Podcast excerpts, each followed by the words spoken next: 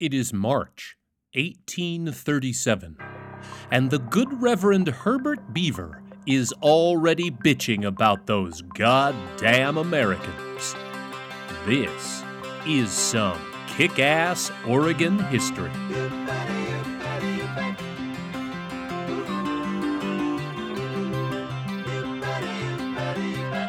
Welcome to another installment of Kick Ass Oregon History, a survey created by the geeked out history folks at orhistory.com. We profile only the most badass, captivating Oregon stories. It's all Oregon sex, drugs, rock and roll, and earth shattering, devastating destruction. Basically, the good stuff. Kick Ass Oregon History is a presentation of orhistory.com and is supported by listeners like you. If you'd like to support the podcast, visit orhistory.com and click Donate. This is resident historian Doug Kenck-Crispin, and I'd like to welcome you to a special edition of Kick Ass Oregon History When Oregon Was British. This is a dual purpose podcast. First, this broadcast is the typical lively, straight shit podcast you've come to expect from us. Listen to it at home or on your daily naked bike commute, or tuning out the tweakers on the number 12 bus ride.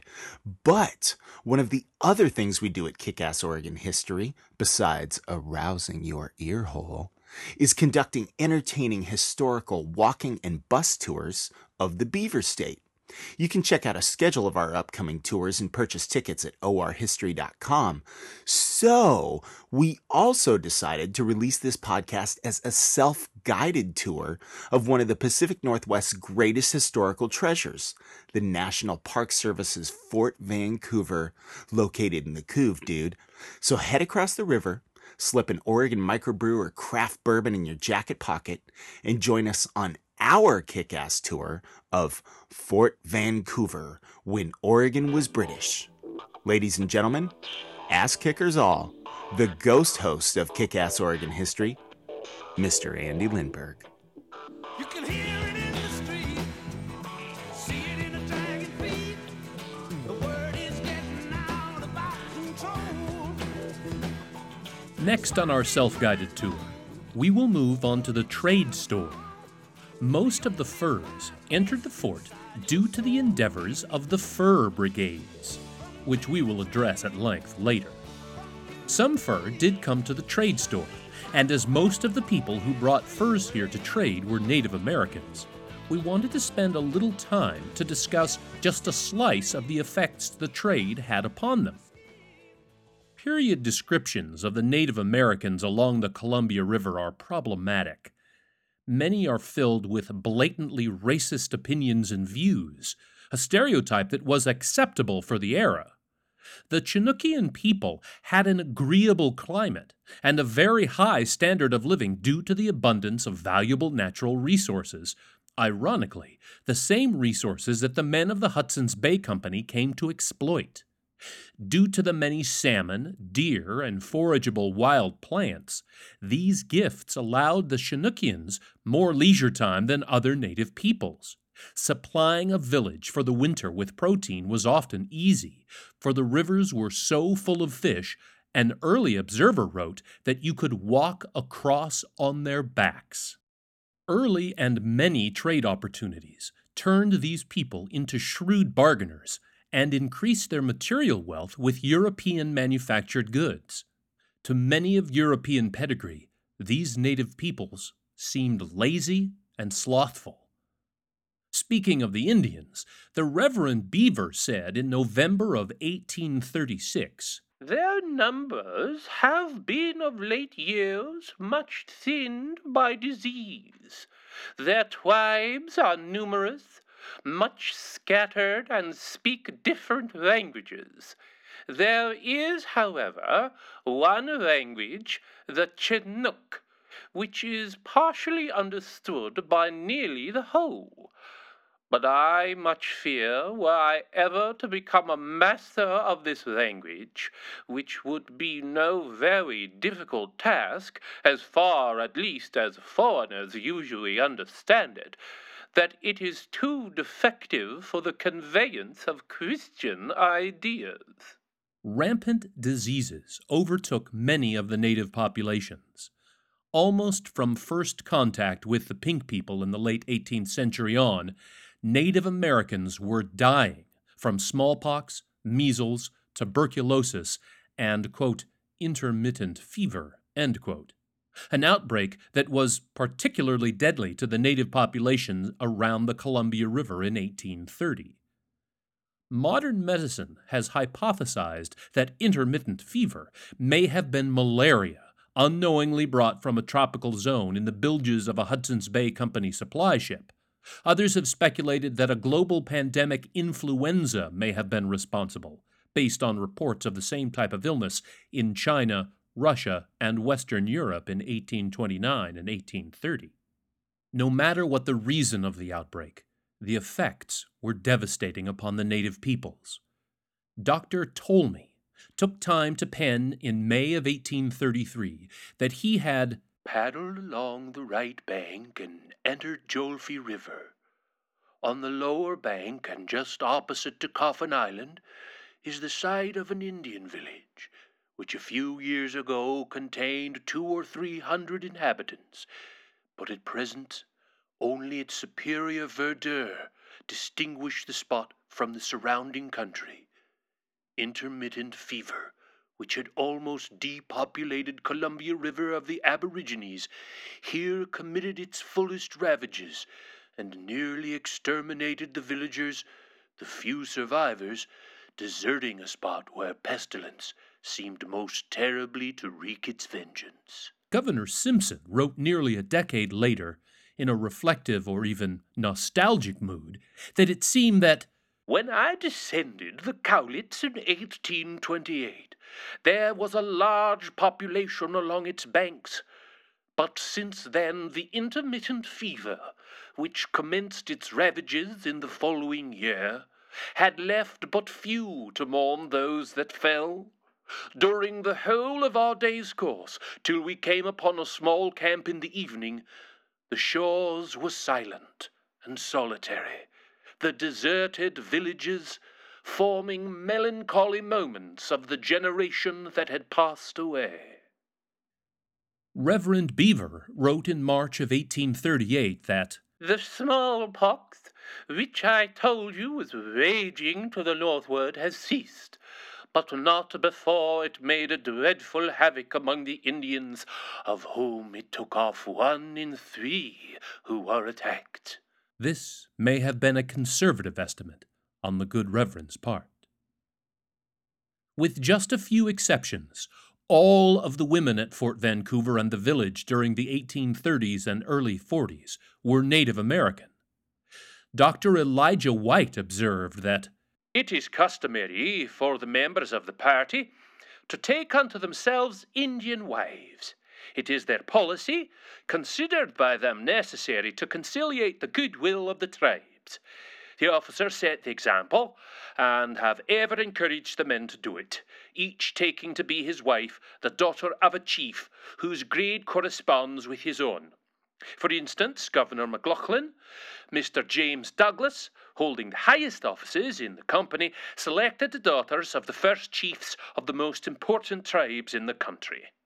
the contributions the native peoples gave to the fur trade, and indeed the harrowing sacrifices their cultures endured, cannot be overemphasized. Some people seem so obsessed with the morning, get up early just to watch the sunrise. Some people like it more when there's fire in the sky, worship the sun when it's high. Some people go for those sultry evenings, sipping cocktails in the blue, red, and gray. But I like every minute of the day. Please make your way to the Fur Warehouse, where we will tackle the immemorial question the why we are here of the Fort Vancouver experience.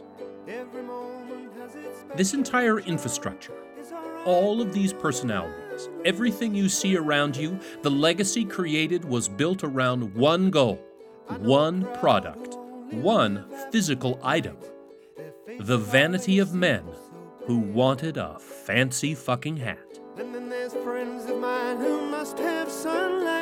They say a suntan never fails. I know a man who works the night shift. He's lucky to get a job in some.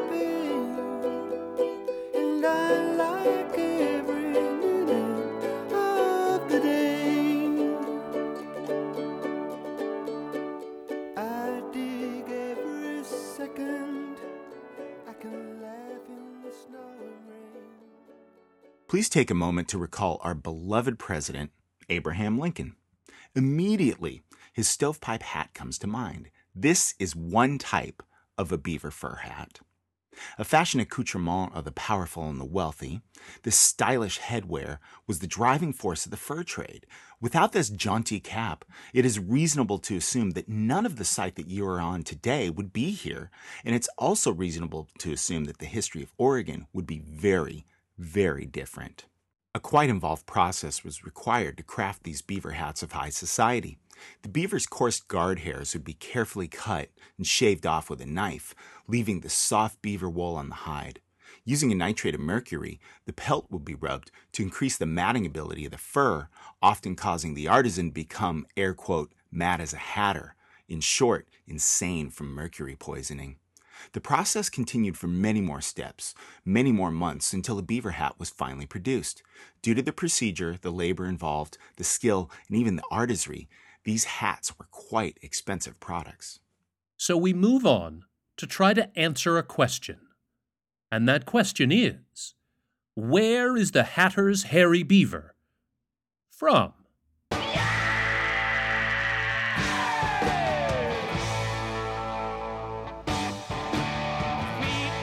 David Douglas has been attributed as having said, The Hudson's Bay Company is simply a mercenary corporation. There is not an officer in it with a soul above a beaver's skin. and indeed, that is how Governor Simpson wanted it. He made orders to trap every beaver possible, every single one, to make the Pacific Northwest a desert of beaver pelts, to scorch the earth of the rodent. Part of the justification was, of course, to enrich the Hudson's Bay Company. But again, it is important to remember the strategic role the company played for Britain. Taking away the resources of the beaver would also greatly affect American interests in the region. Very few seem to have any qualms with this policy. Dr. McLoughlin certainly does not seem to have expressed any regret over this directive. However, Peter Skene Ogden, chief trader and head of the Snake River campaign, did journal in 1829 that It is scarcely credible what a destruction of beaver by trapping there has been at this season. Within the last few days, upwards of 50 females have been taken, and on average, each with four young ready to litter. Did not we hold this country by so slight a tenure, it would be most to our interest to trap only in the fall, and by this mode it will take many years to ruin it. The fur trading expeditions were referred to as fur brigades and did indeed resemble a military organization, or at least to some degree. Composed of up to 75 men with upwards of 350 horses, the brigades attempted to exercise military discipline with watches and defensive strategies in case of attack, but in other ways it seemed to be too motley of an arrangement to consider disciplined, for often the hunters would bring their wives and children in tow. Now, Fort Vancouver received furs from the Northern Brigades, today's Canada and Fraser River, the Eastern Mountain Brigades, which would be Wyoming, Idaho, and Montana, and from the Southern Mountain Brigades from the Sacramento, the Snake, and the Salt Lake regions. Many of these furs were funneled through a complex network of trading outposts, such as Kamloops, Alexandria, Spokane House, or Fort Nez Perce. The beaver trade, by its very nature, tended to attract vagabonds, brigands, and ruffians.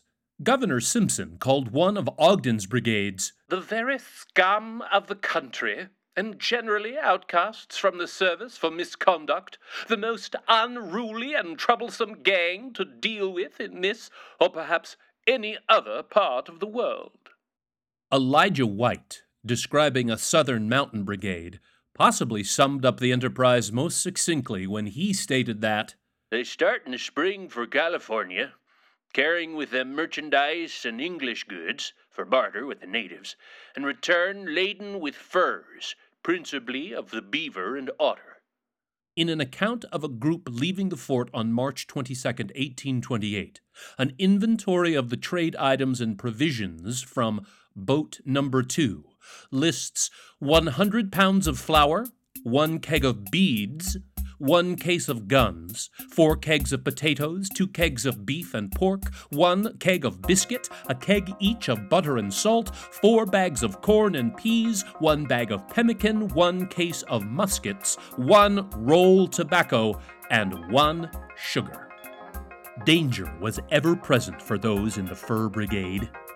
A passage from Edward Ermatinger's journal on May 24, 1828 says Fine weather. Continued our voyage at daylight. Put ashore to breakfast at half past 8 a.m. people go off hunting but fall in with no animals. Start again around 11 a.m. and are only able to proceed about two miles when the wind, being too strong ahead, we put ashore where some fresh tracks being observed another party are sent off hunting but return unsuccessful. Toward evening, two young moose take to the river just above our camp and are both killed by some of the half-breeds.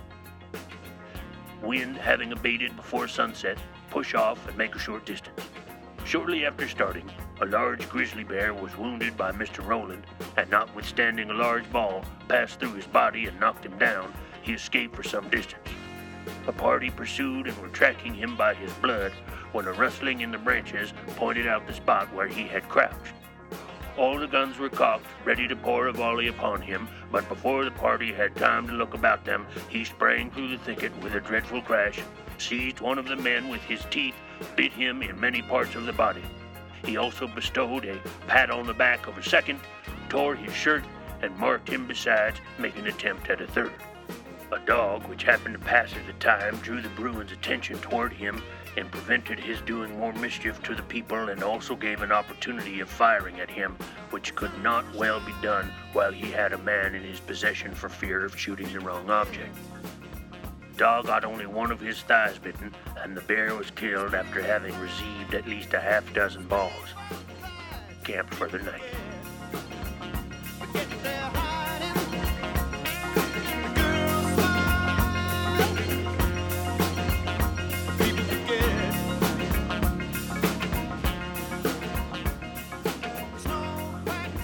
As beaver is a rodent that spends much of its time in water, so too were the trappers. Constantly wet, often in frigid and icy streams and rivers, these men would set their traps near the bank of the watercourse. The trapper would scent the trap by baiting a nearby stick or branch with castoreum, an excretion which comes from a beaver's gland. A trapper may have had their own secret blend, mixing cloves or other spices to pique the beaver's interest. A nosy little fucker, the beaver would investigate, tripping the trap on its leg, and then, diving for the safety of deeper water, the beast would usually drown. The trapper, or more often his wife or children, would then skin the beaver and treat the hide, often with brain or urine and would stretch the pelt onto a round made from branches, often willow. The beaver pelt was then referred to as a beaver dollar, and a good quality pelt was a made beaver. Back at the forts, tokens were issued to Indians who came to the trade store in increments of one made beaver. These tokens could then be used to purchase trade goods, such as beads, hatchets, pots, or guns. This life they chose was hard on trappers, and it was quite rare that any of the young men would survive to be old men. Extreme elements, starvation, attacks by hostile Indians or treacherous fellow trappers, an accident in the woods, any of these threats were in abundance in a voyager's day to day life.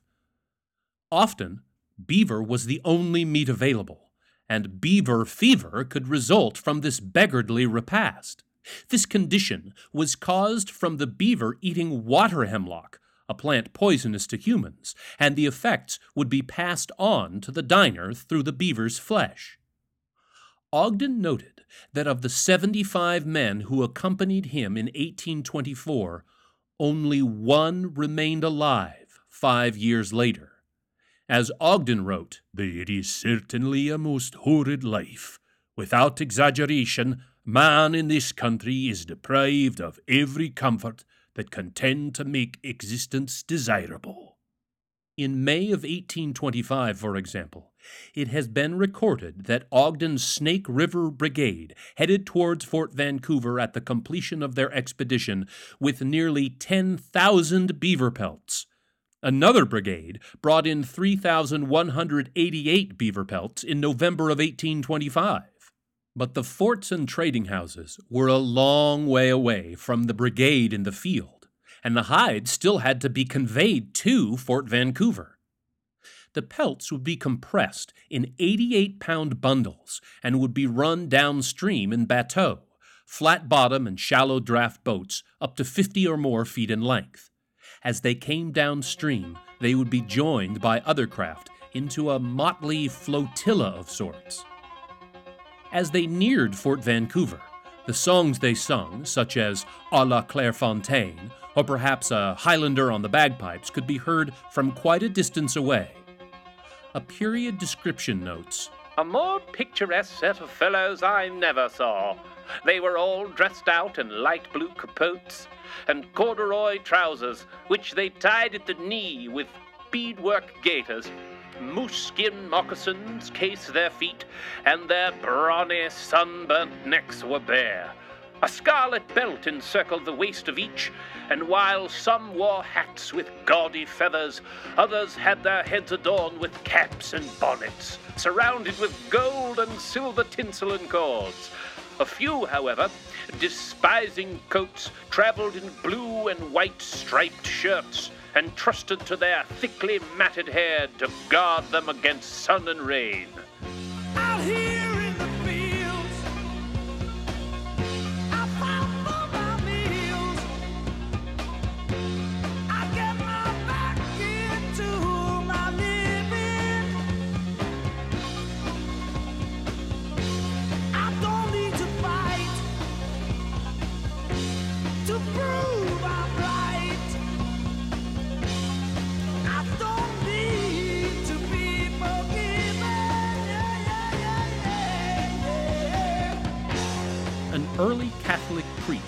Wrote of these brigades in a much less romanticized way when he penned that they resembled A hideous assemblage of persons of both sexes, devoid of principles and morals.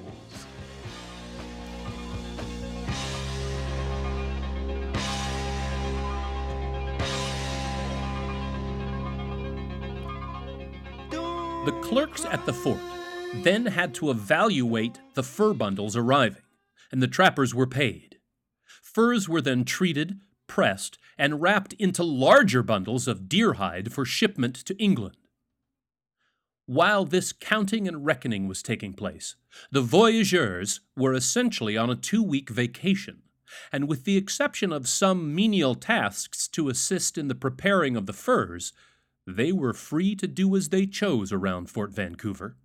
U.S. Navy Commander Wilkes wrote that they were decked in gay feathers, ribbons, etc., full of conceit, and with a flaunting air of those who consider themselves the beau ideal of grace and beauty, full of frolic and fun, and seem to have nothing to do but attend to the decoration of their persons and seek pleasure looking down with contempt upon those who are employed about the fort, whose somber cast of countenance and business employments form a strong contrast to these jovial fellows.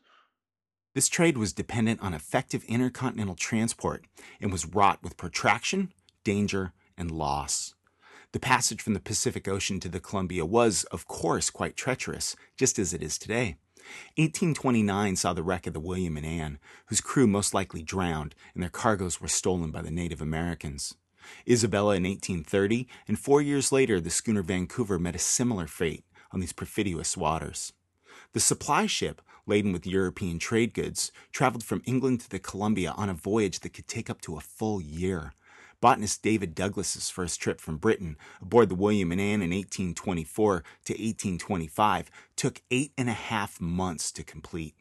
A significant amount of time was needed to unload the cargoes of trade goods, supplies, and mail that were not only intended for Fort Vancouver, but the inland trading posts as well.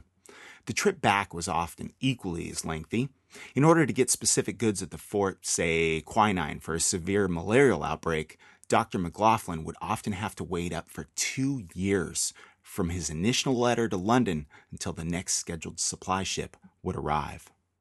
It is now time to turn your course north to the counting house, where we will complete our story of Fort Vancouver. Let's see action.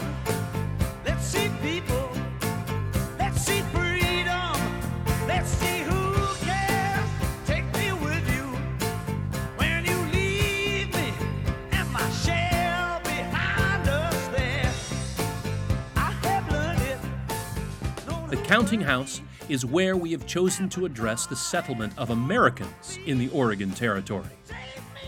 Our selection of the telling of the story at this location is a bit tongue in cheek, for as you can see, the Park Service has chosen to showcase the arrival of British naval vessel Modeste at the counting house. But the Modeste was only at Fort Vancouver for 18 months. It was a British military projection, but it was also sheer folly.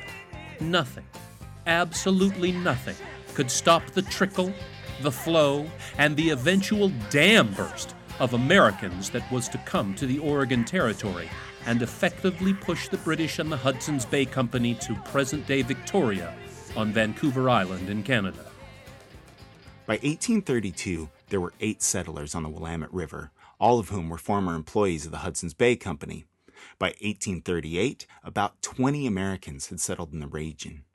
By 1841, the number of Americans in the Willamette Valley had grown to 65. This number shot up exponentially after that, with 140 in 42.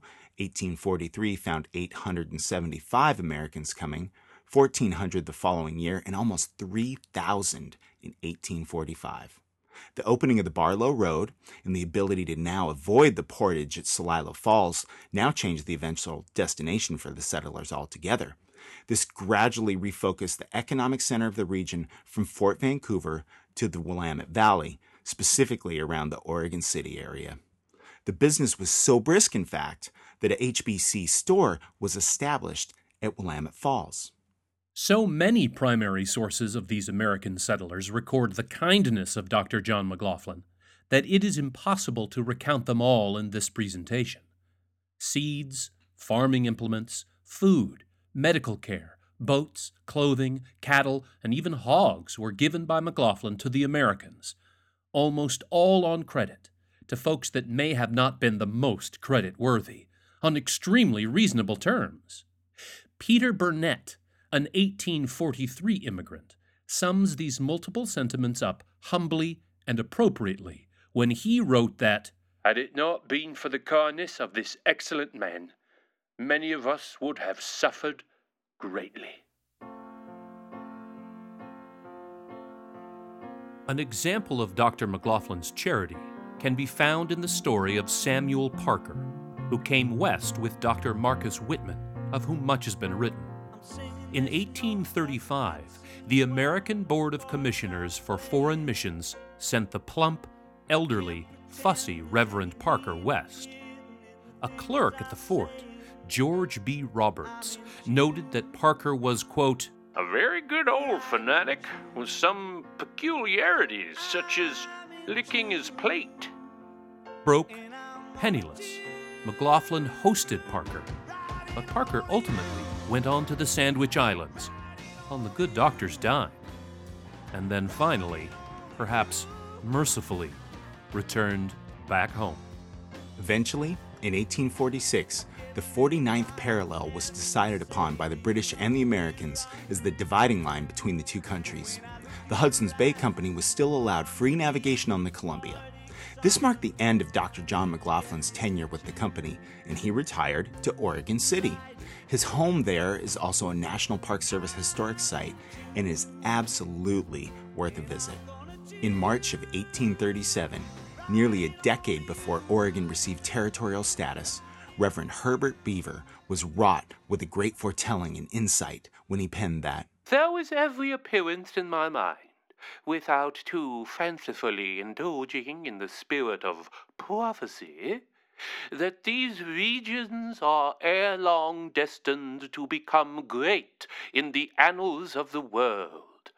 And if so, the honorable company who will not, I hope, leave the superstructure entirely to the exertions of others, who are yearly gaining a firmer footing on this side of the continent to the evident detriment of the long established traders. I fear the Americans will soon make a grand effort to oust us out of this place altogether as they claim to be proprietors of the soil to the 49th parallel of latitude. In this case, they will act the part of the ungrateful snake in the fable. They could never have existed here a day without our assistance.